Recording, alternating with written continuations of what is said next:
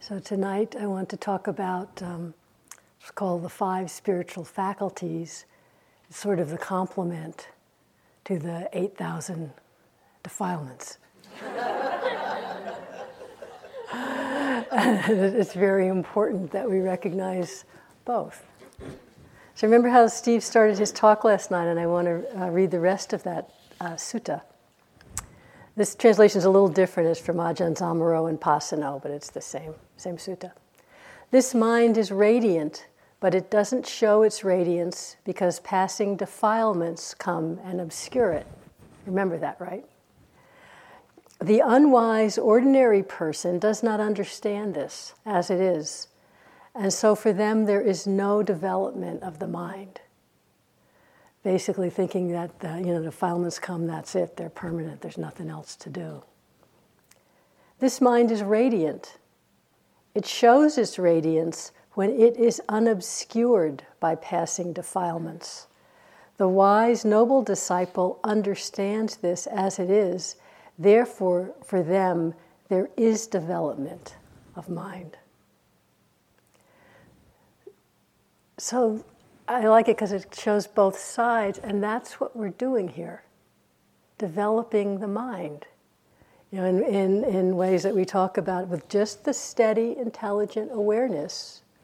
As Steve spoke so clearly last night, how that leads to the wisdom that sees, feels, recognizes, understands the torments of minds, how they work, and allows the wisdom to come in that begins to disentangle us, free us, disidentify from it. But at, not at the exact same time, but together. Also, what's happening is that wholesome qualities, they're happening quite a lot of the time too. You know, it's just as important to recognize the wholesome, uplifting qualities of mind as it is to recognize the torments. I mean, we've been saying recognize whatever's there, but you know, I just want to point out sometimes there's wholesome. And it's important to recognize them with the same non judging awareness with which one recognizes the torments.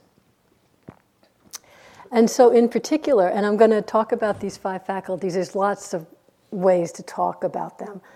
Just kind of a, a bit experiential, chatty, and also um, talking about them somewhat in the way that U Tejaniya does, his particular slant. There's many slants, so this isn't definitive, but hopefully helpful and supportive for the way that we're practicing here. And so, um, these five spiritual faculties, and they're going to be very familiar to you, work together. When they're coming together in a balanced way, you could say, Tejaniya calls that intelligent awareness. Sometimes he calls that the meditating mind.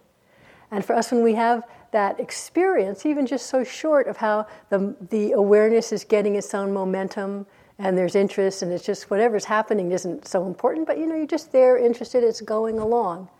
Well, there's a pretty good chance, I would say for sure, the five, those five qualities at least, there's others too, but these five come together and balance in a balanced way. And that's when the, uh, you can see the awareness and the wisdom are really kind of rolling along. So, very important to recognize these. Tejaniya, so I'll read a bit from the book, just in case you haven't. Um,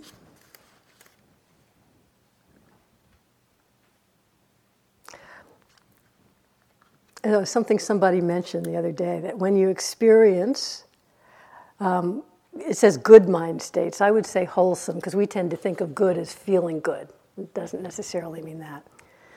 But when you're experiencing wholesome mind states, to actively recognize, actively remember them, but remembering is like mindfulness, you know not to hold on, but, but to recognize them. Remind yourself that you're experiencing a wholesome mind state. It's like just let it be conscious, not kind of sweep it under the rug. That wholesome mind states are possible. This is when you're having a hard time. And that this is what the wholesome mind state feels like.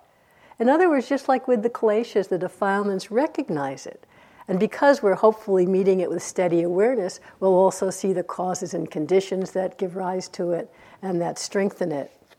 So if you know why it's why it's wholesome or how it feels wholesome, try to see that to yourself. That'll help you recognize it and remember and it'll strengthen faith later when you can't recognize any wholesome mind state and you start to think there never has been one in my life. And you can kind of then try and actively remember, oh yeah, I had that moment of faith three, three and a half weeks ago. so these five qualities of mind there are, are saddha, faith, virya, or energy, sati, mindfulness, of which we've talked a lot already, um, samadhi, often translated as concentration, I want to translate it as collectedness, balance of mind, and panya, wisdom. So you see, each of these is huge field for discussion. So I'm just going to be able to give little snapshots tonight, but more to ins- to hopefully trigger in you the interest and the recognition, so that you explore it in your own experience. You know, if this is just as you take it in as the first level of wisdom, secondhand wisdom, and go and remember, it, I mean, okay, that might help you know they exist, but it's really to get your mind curious, you know, to, to bring it into awareness. So, to start by talking about saddha or faith, and uh, it came up in one of one of the groups today, and it is a very um, it's a key state of heart of mind for actually doing our practice. So faith. We think of faith, and it's usually inspired by what's called bright faith, by seeing or hearing someone else or seeing something about someone else that inspires us or something we read that the beginning of faith, the first uh, inspiration of it, generally comes from some outside thing. You know, a lot of people like hear the Dalai Lama talk and get all inspired, for example, or the classical description or definition of faith in Buddhist countries would be faith in Buddha Dhamma Sangha you know, you have faith in that and that gives you energy. But that, that doesn't necessarily work for us not being, uh, if you haven't been born and brought up in a Buddhist culture, it doesn't mean anything particularly. And then sometimes we think of faith. Uh, when we're not thinking as a, as a quality of heart and mind, we tend to keep on thinking, oh, faith means faith in Buddha Dhamma Sangha or faith in something, you know, and that's kind of like an intellectual understanding. But it's not in terms of how we can experience it here. It's a, uh, a mental factor, an experience of mind of heart. So I want to just describe some ways it's described in how I experience it. So, this sense of what's bright faith, this first inspiration is a word that's a good translation in English. And if you think of when you felt inspired, it's a funny sound, huh? When you think of when you felt inspired, sounds like a giant bee or something. I keep thinking this a giant wasp. I'm getting distracted. so when you think you've been inspired, you know, there's like a, an energy, isn't it? A kind of a brightness in the in the mind, in the body, uh, and it, a kind of uplifted quality, isn't it? One of and, and the manifestation of it in our practice, as U Pandita used to describe it as saddha faith manifests gives us the willingness to do. You know, it's what gives us for a moment, for some time, the commitment, the energy to actually, in terms of our practice, say, okay, another moment of awareness, you know. Okay, I will not get in my car and leave. You know, I will. I know most of you have had that thought. Sometimes we think you should check your car keys at the at the door. Um, but that's a moment, sometimes it's just a moment of grim determination and heavy. That's not faith. But you know, just that sense of something that inspires us. So you know what I mean? It's just, ah, willingness to do. And so it may be hearing, thinking about the Buddha and what he discovered. It may be just seeing someone else or talking to a friend or reading in, in a book, anything that, okay, there's something here, something that I want to explore, something that I want to discover. And it, of course, it's moment to moment. And sometimes it can really give us a lot of commitment, carry us for a while. But in the beginning, it's all, this bright faith is still inspired from outside. I think I said in the group, um, I, I, have a lot of, uh, I just feel a lot of empathy for people who are on their very first intensive meditation retreat who haven't done a lot of practice because the only faith you can have is this bright faith, this inspiration. Because the, the other kind, verified faith, is when it comes from our own experience. You know, so when, when we've gone through some experience and we really see, oh, it's really true. If there's just awareness of clinging and the clinging goes away, there's peace. That's really true. You know it for yourself, it's verified. And that's a, like a, a deeper, more personally accessible level of faith. But the faith, uh, as uh, even coming from the outside, it gives us confidence, it gives us energy. And I remember, and it's, it's not just, of course, in practice. I remember hearing on the radio when Obama was first elected president, back when, right after, the, the day after, and they were interviewing um, a, a young African American woman in Brooklyn or somewhere. And I don't know, I still get chills. I can't remember exactly what she said, but she was so inspired to uh, think that she could do something different and something more with her life than she had ever thought that was, was possible for her, you know. And you could hear, I could hear in her voice that energy, that inspiration, that commitment. And we catch it from each other. That's exactly how inspiration works.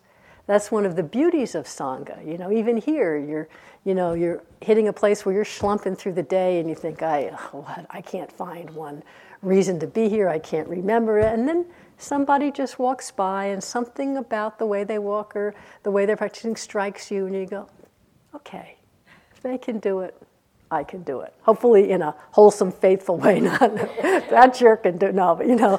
And then, you know, we take turns inspiring one another.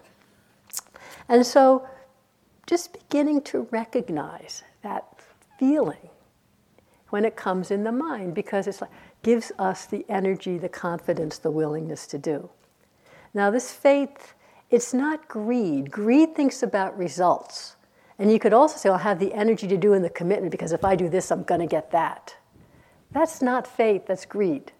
You know, faith may be the sense of, yes, it is possible to free the mind from kilesha, from defilement, as Steve was saying last night.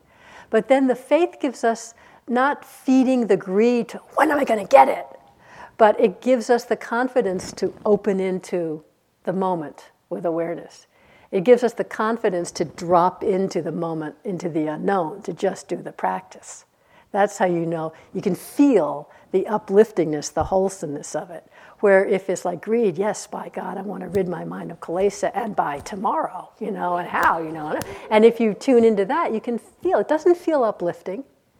It may feel like it's giving energy, but you know, you can feel the difference in your mind. And if, if you don't know what I'm talking about, explore and see. That's what I'm trying to hopefully inspire to look and see.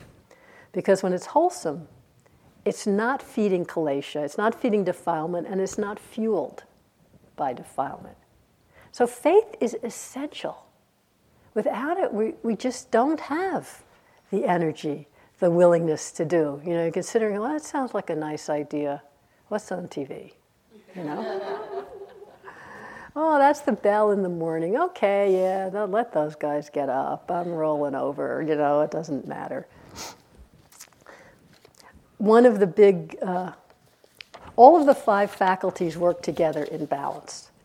And faith needs to come with a balance of wisdom, not just intellectual, but clear seeing, because otherwise faith can be kind of blind you know, where you're so inspired by someone. Yes, if, if they can swim the English Channel, so can I, you know. And without any training, you jump in and start to swim. Okay, blind faith, unless, you know, you know you're a world class swimmer and you can do it.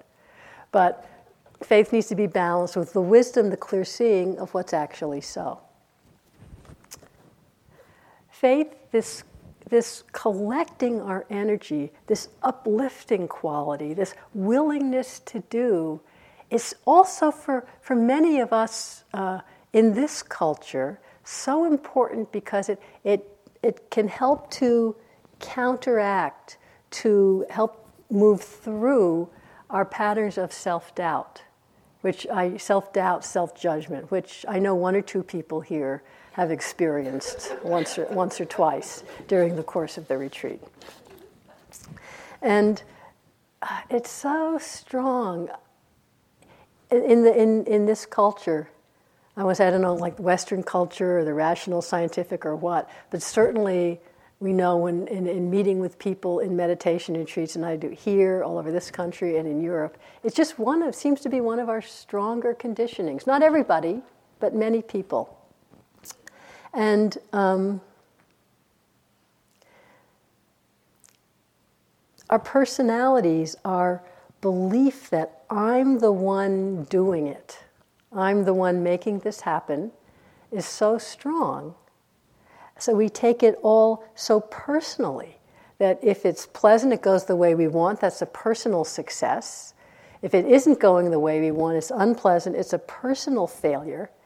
And none of that is inspiring faith. That gets us really caught up in success and failure and self doubt.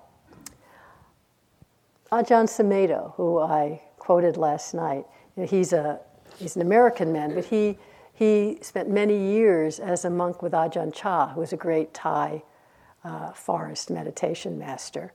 And, you know, lived in Thailand, learned Thai, taught in Thailand, and then Ajahn Chah sent him to England to bring that monastic order to the West.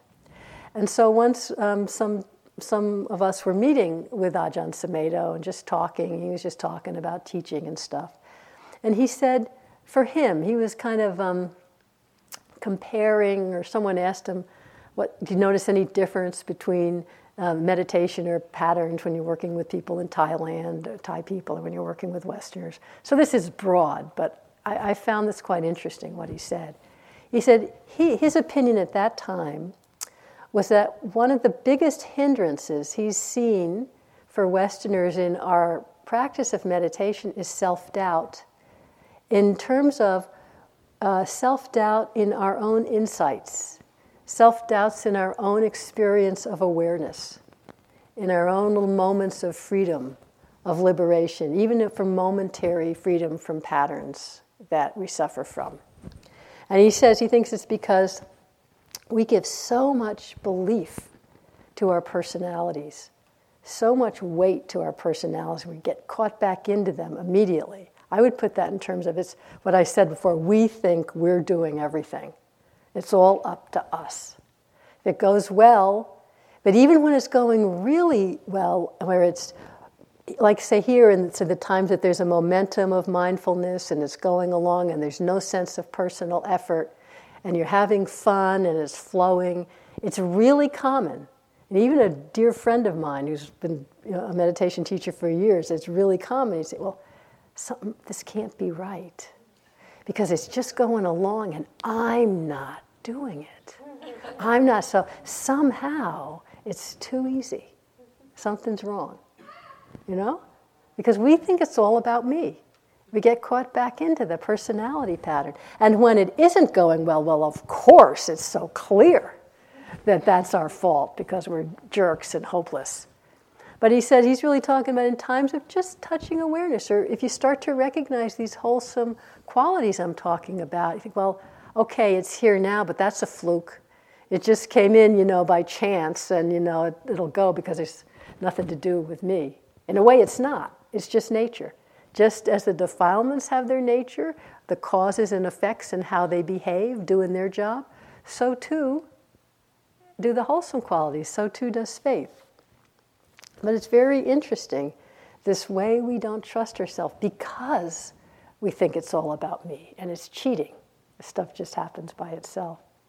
Just to give you a, an alternative possibility, just one little example. I was some years ago in uh, teaching in, in Burma uh, with U who's a Mahasi style uh, Burmese teacher.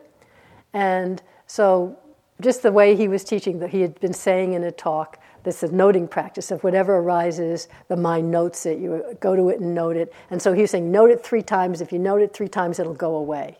Which, you know, forget about it. That's not what happens. So he was saying that. and then the way those retreats work, when he would leave, and then I, me and the other Western teacher, we would take questions. There's a retreat for Westerners. And my friend U Lamang was translating for the Sayadaw, who talked in Burmese. So somebody said, you know, hey, I noted, I'm noting it three times. I'm here. I'm mindful. It's not going away. You know, what am I doing wrong? And oh, upset. You know, is like a whole crisis. And we're saying, which we do, right? What am I doing? And and um, so we just talked about that. So later, I was talking to the translator, and he goes, "Oh, that was so interesting." Because when it's the same for us. When we note it three times, it doesn't go away. and I always wondered, you know?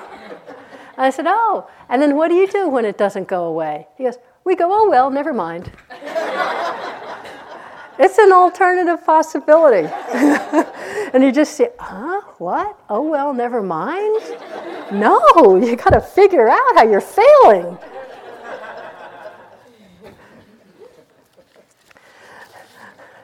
So, this sense of, of faith, of not taking it so personally, again,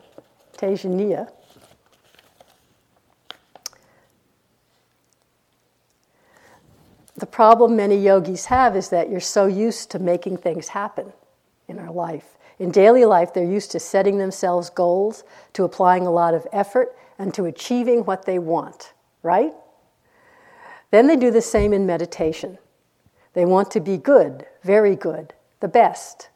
When they, you, we, are not as good as they want to be, they quickly become disappointed. That's why they lose faith and why they lose interest in practice. See?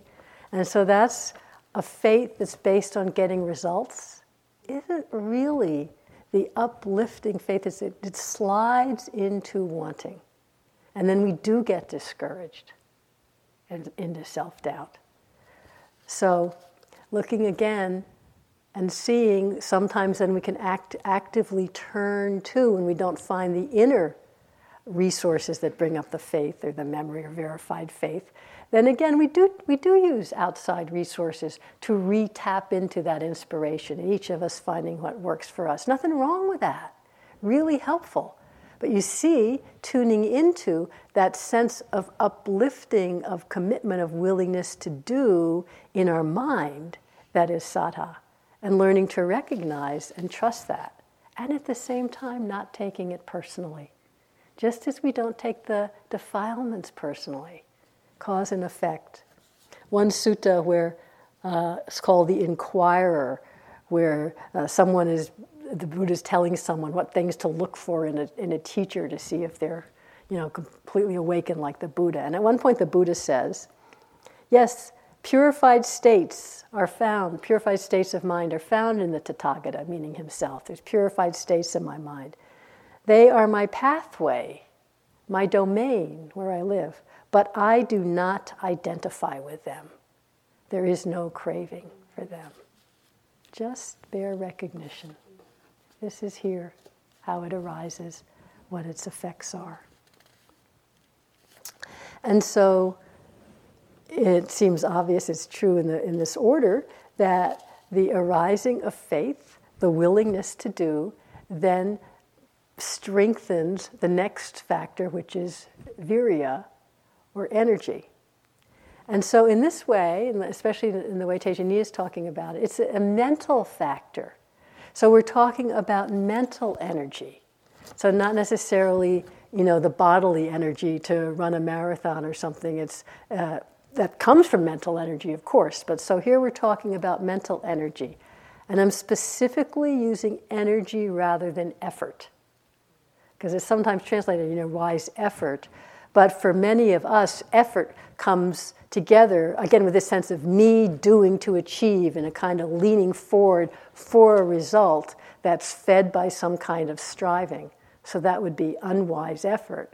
But here, virya as energy, mental energy in the mind. Now, just by itself, it depends on the context. It's not necessarily wholesome or one of the five spiritual faculties, right? There can be enormous energy in the mind directing us to do amazing things that aren't necessarily coming together with right view, right understanding, and mindfulness.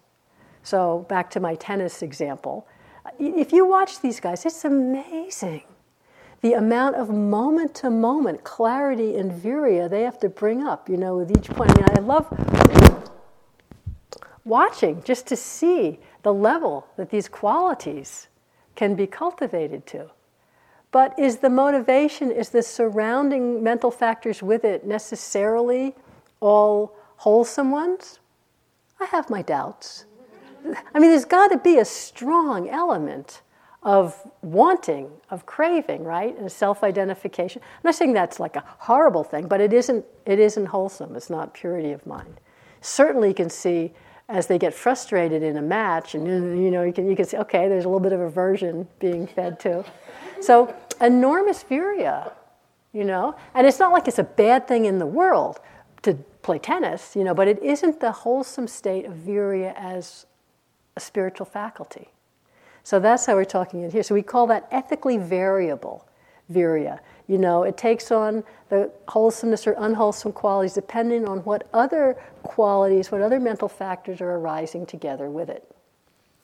So if we want to call it here as it's a spiritual faculty, then it comes together with wisdom, with right view, with mindfulness, obviously. So as a as an internal experience in the way explore it for yourself, because we're all different and you know we have different access to virya.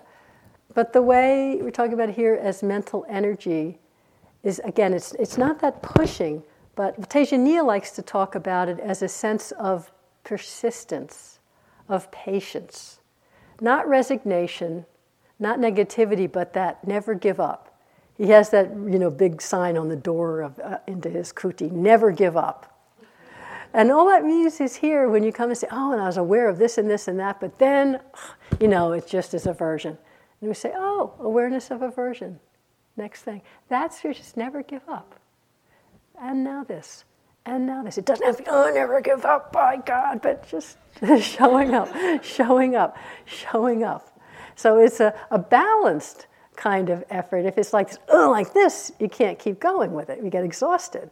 But it, um, so it's this patience, this persistence with a quality of interest, not pushing for a result. But it also has, you can feel this, it has a, it's described as not shrinking back from the difficult. And so you can just notice when some little difficult experience comes up in your mind here, if there's awareness, you're not trying to do it right, but the awareness is just going, there's just something that happened today. I can't remember what, but I was doing something and some little negative state came up.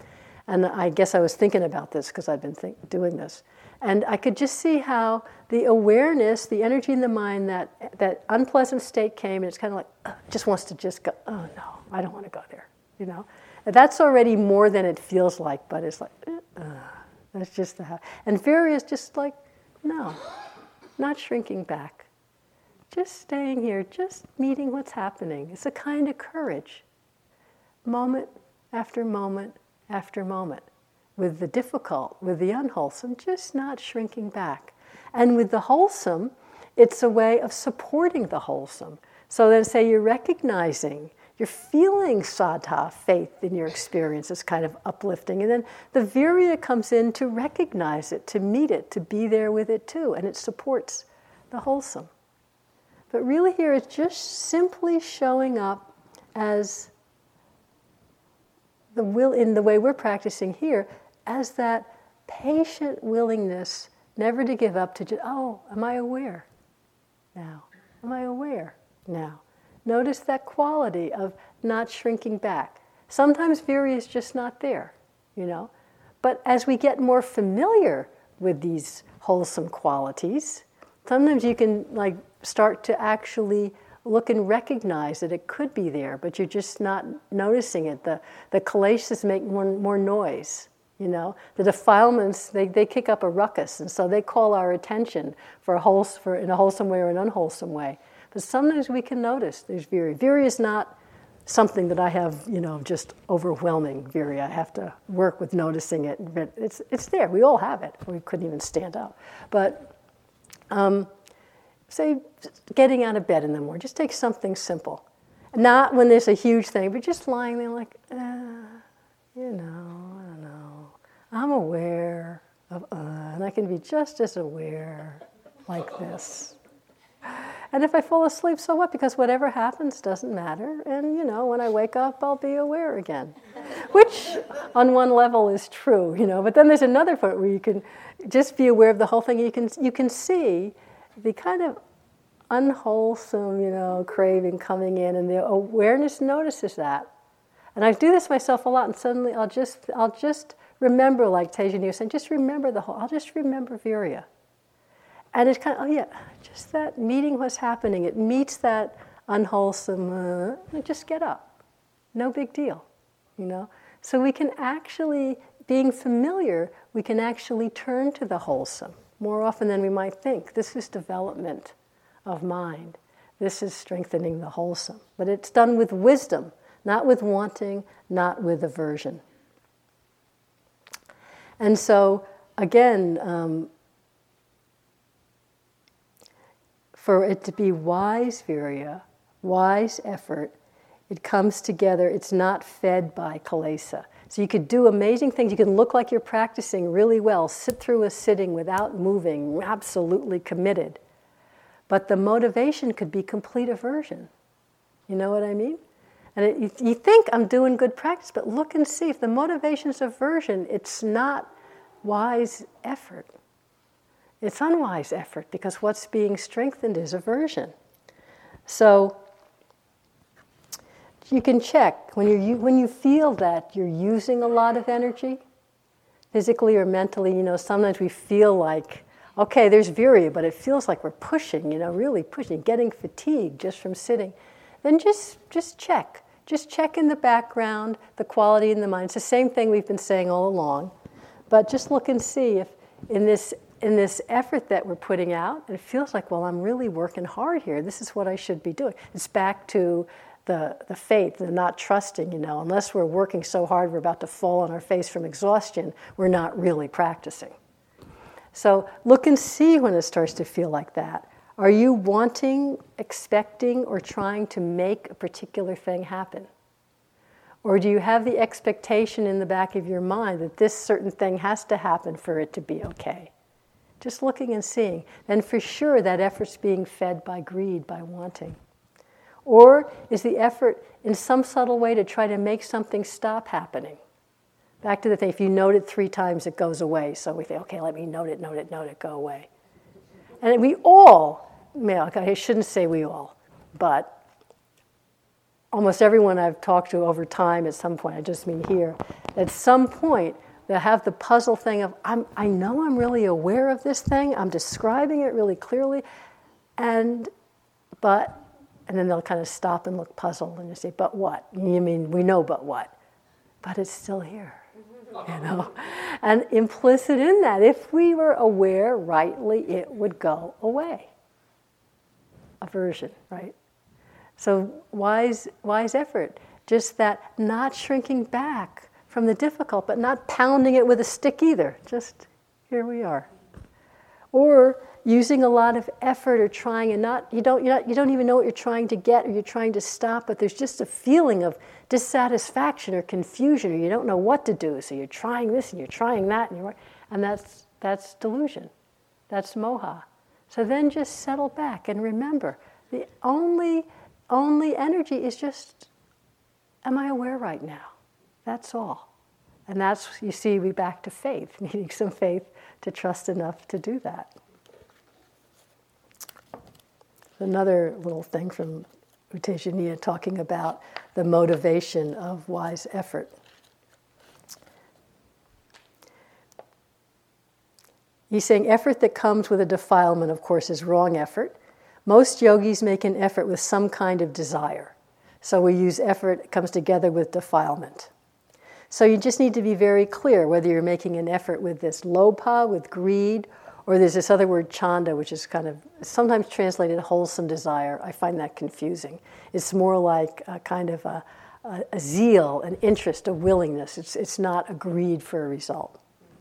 So he says when you make an effort with greed, with lobha, you become tense and you'll suffer. When you're successful, you'll feel very happy.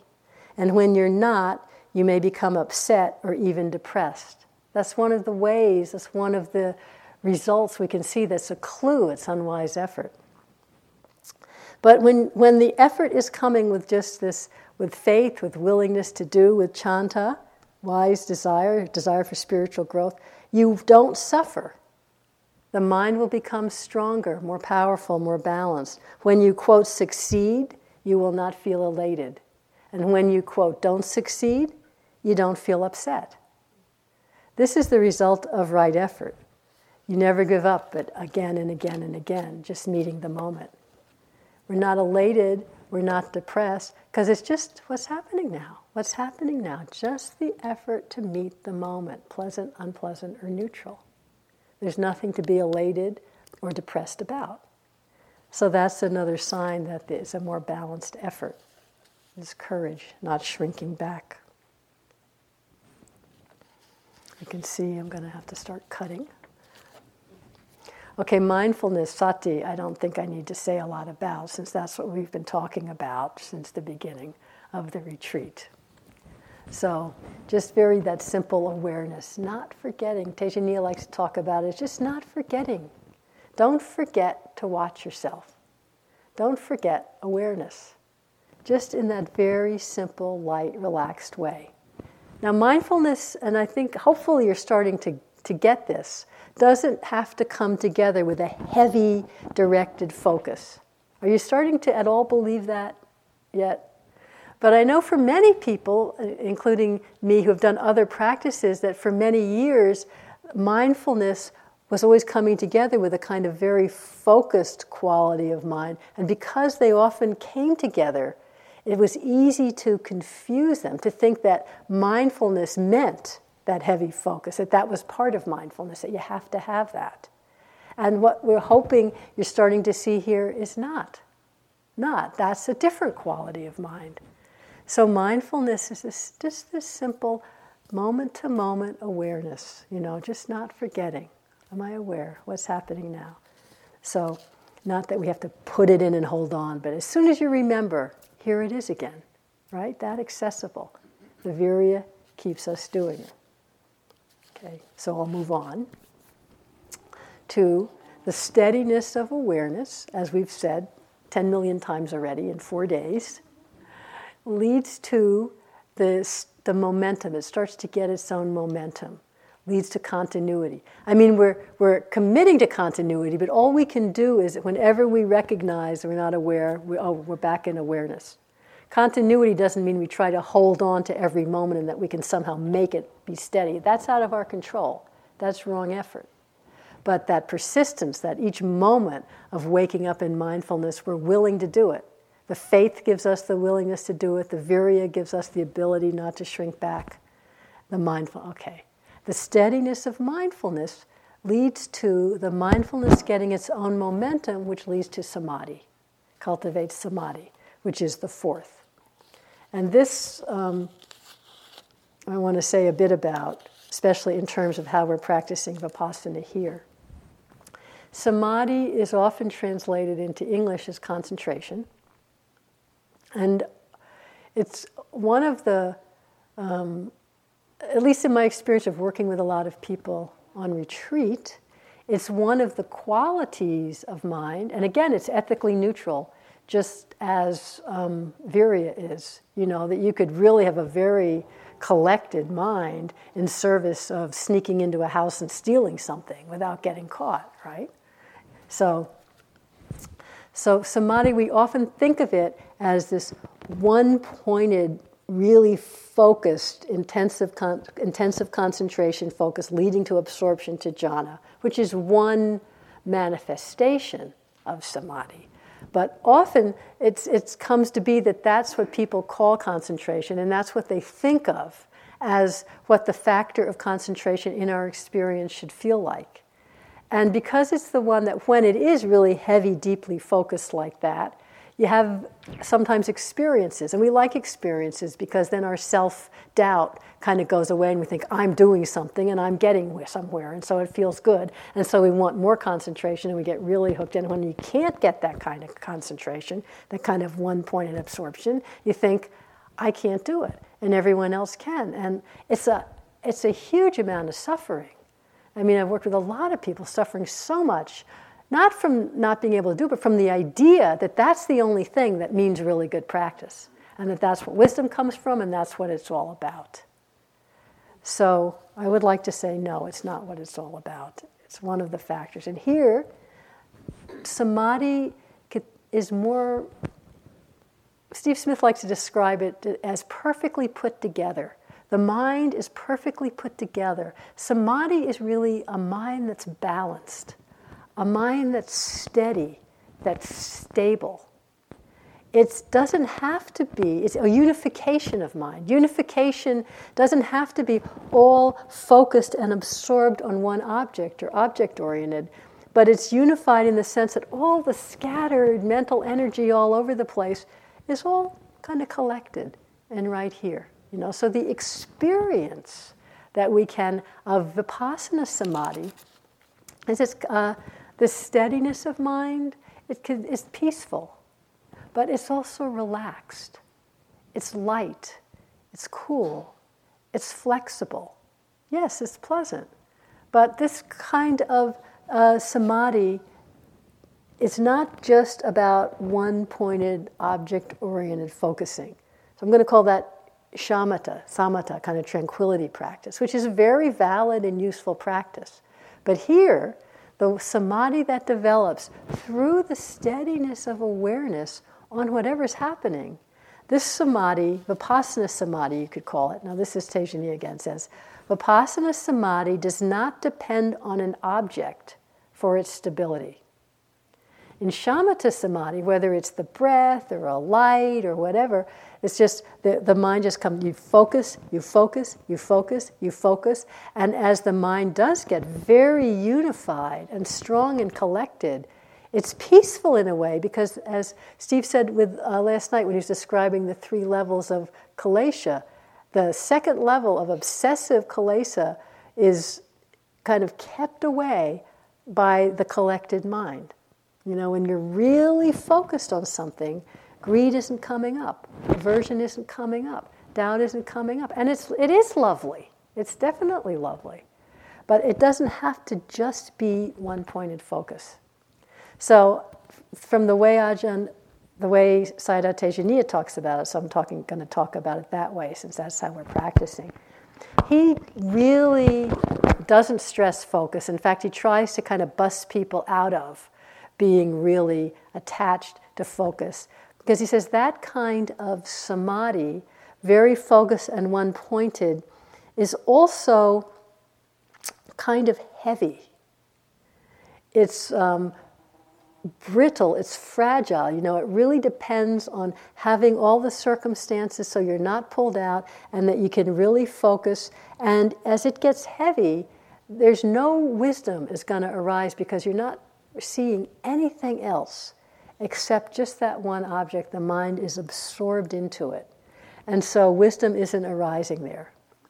So vipassana samadhi does not depend on an object for its stability. The stability in the mind, the collectedness in the mind, comes from right understanding, from right view, which together with the continuity of awareness gives the mind stability. So, how do we experience that?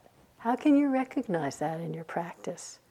And a lot of times we don't even think of it as samadhi because we have this other idea so strongly ingrained sometimes. You know, as he said, you know, we're looking for some kind of, he says somewhere else, we're waiting for some kind of state, almost like a trance, you know, and that's what we want from samadhi. And this kind here that we're talking about, where the mind is, it's quite flexible it's open, it's relaxed, it's awake and alert. But it's that sense of whatever's arising is not a distraction, you know. So it's not like a samadhi that, oh my God, that sound's going to wreck my samadhi, right? These people walking too fast is wrecking my samadhi. Oh, if I have to make that phone call, it's going to ruin my samadhi. This is this balance of mind that comes from right view that, oh, it's just awareness of this without the mind constantly getting caught into liking and disliking of objects. That's where we get all upset and distressed. When the mind is just, awareness is meeting what's happening moment after moment without liking, without disliking, just this freshness, this flexibility, this equanimity comes in. The mind isn't fragile or brittle. So whatever's arising isn't a distraction. And eh, learning how to recognize that because it feels different from that really heavy focus. And it's, it's, it takes longer to develop, it can do on a retreat like this. And it's one of the things that people who've done a lot of practice and haven't done this style find that they really distrust in this style because it's like you got no proof, you know, that anything's happening till you start to notice the cause and effect with awareness. I remember one time I was when I was sitting with U Tejaniya in Burma, maybe one of the first times. You know, and there's there, Steve's probably said there's talking there, it's not in complete silence. And I was doing my walking meditation, which I like somewhere, and someone came up and started talking to me. And you know, okay, the usual.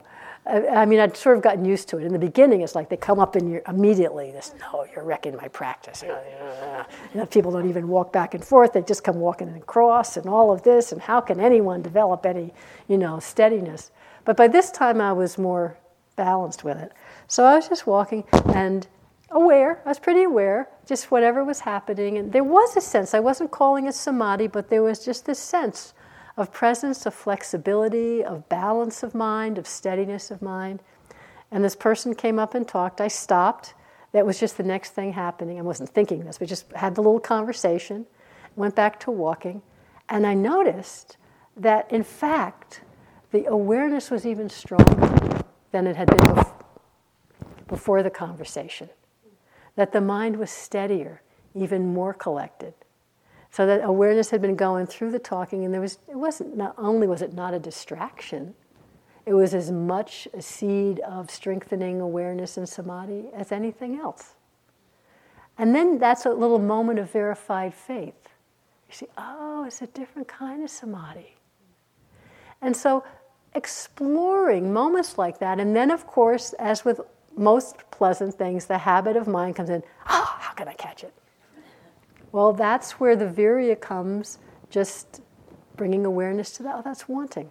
You can feel it, and then wanting becomes the next object of awareness, and it doesn't have to be such a distraction if the steadiness of awareness keeps going, which is another way that samadhi manifests.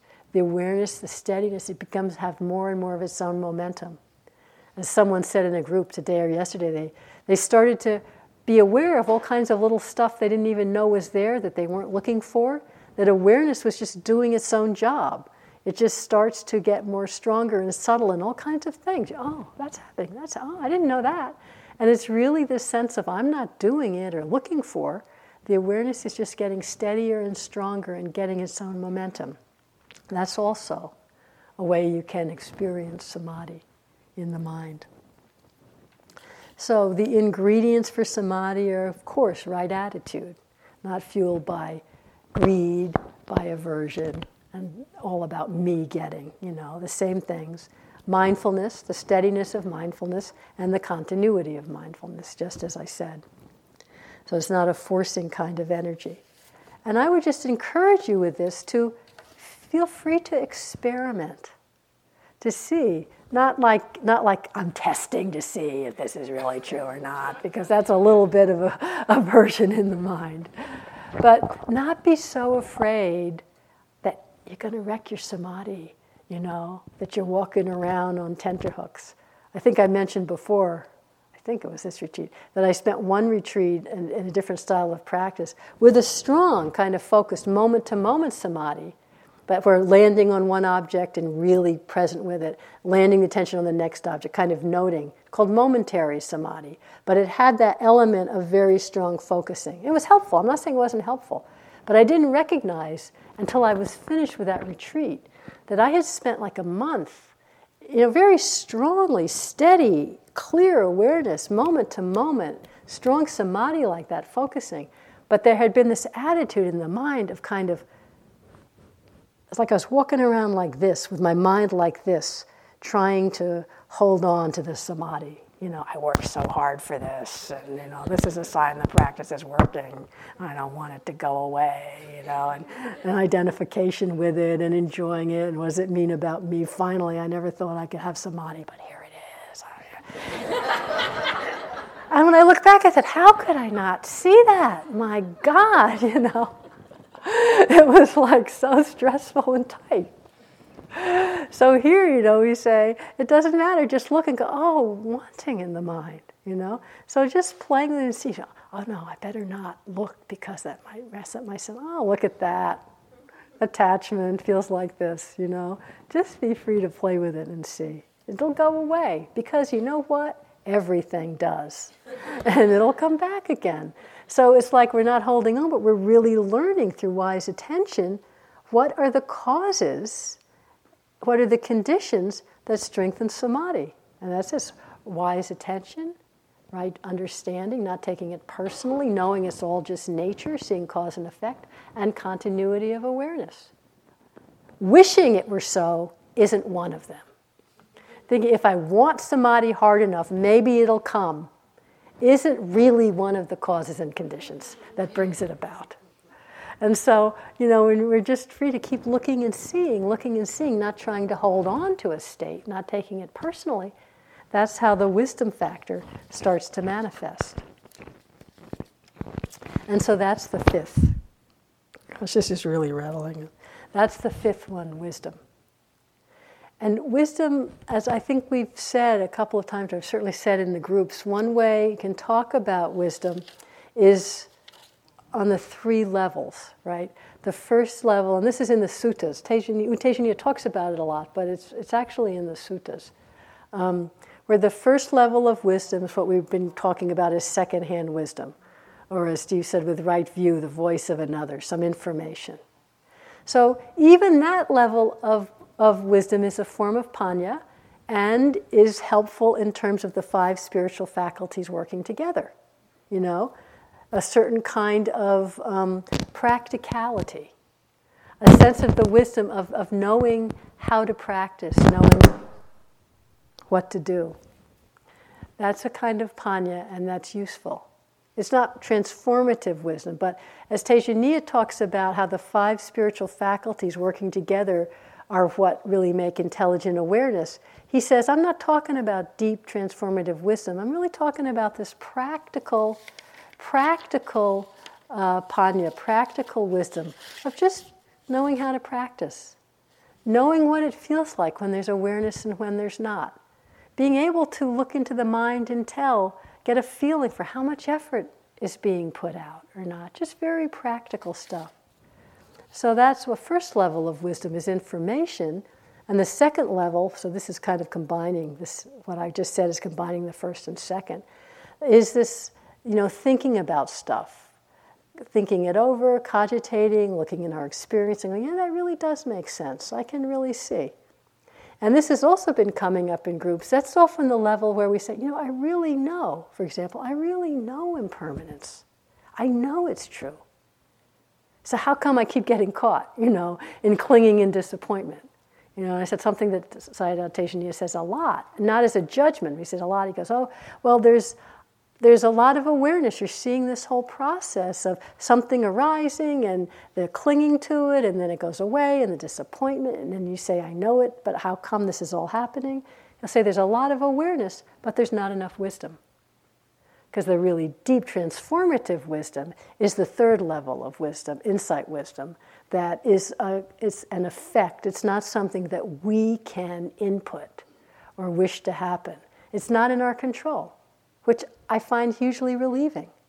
So, the steadiness of awareness, the balance of mind, the faith, the energy, all of that together that allows the steadiness of practice, in itself, wisdom then does the work of freeing the mind and heart from kilesas, not our wanting, not our pushing, not our trying. And we can't make the wisdom, we can just have the faith and the energy for the steadiness of samadhi, the steadiness of mindfulness that leads to the balance, the collectedness of mind that allows wisdom to arise. And then wisdom does the work. So just one last thing is that all of these five qualities need to work together in balance. And they do balance themselves. You can feel when it's like that. But mm, let me read Tejaniya's again, since I wanted to just do it more his way. He says, yes, definitely, the five spiritual faculties work together. If any one of them becomes too strong, if it does too much of the work, it kind of blots out the other four. The others cannot be effective anymore. They can no longer do their work properly. But then, then he qualifies this.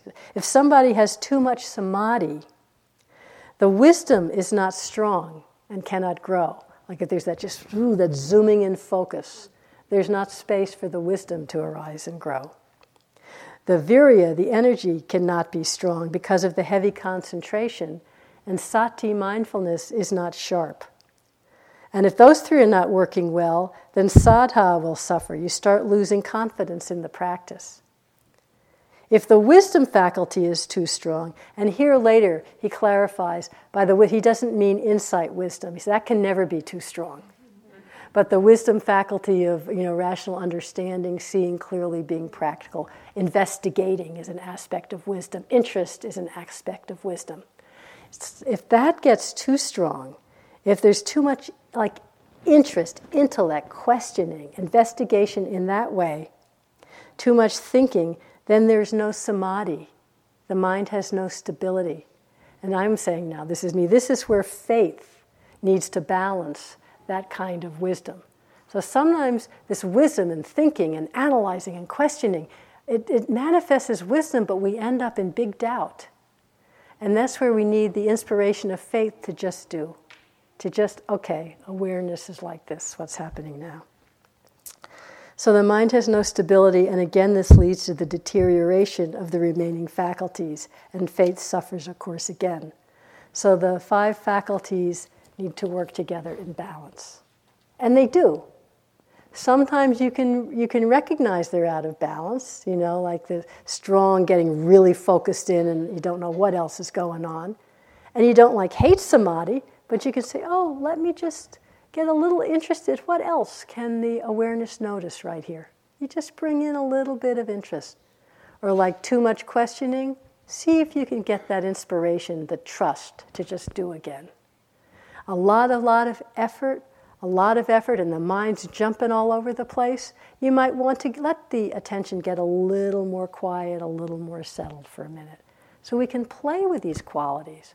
But the most important is the recognition really seeing through the steadiness of attention the wholesome qualities, how they manifest, how they support our practice, and how that they lead to the development of wisdom, freeing our heart and mind. So let's just sit quietly for a moment.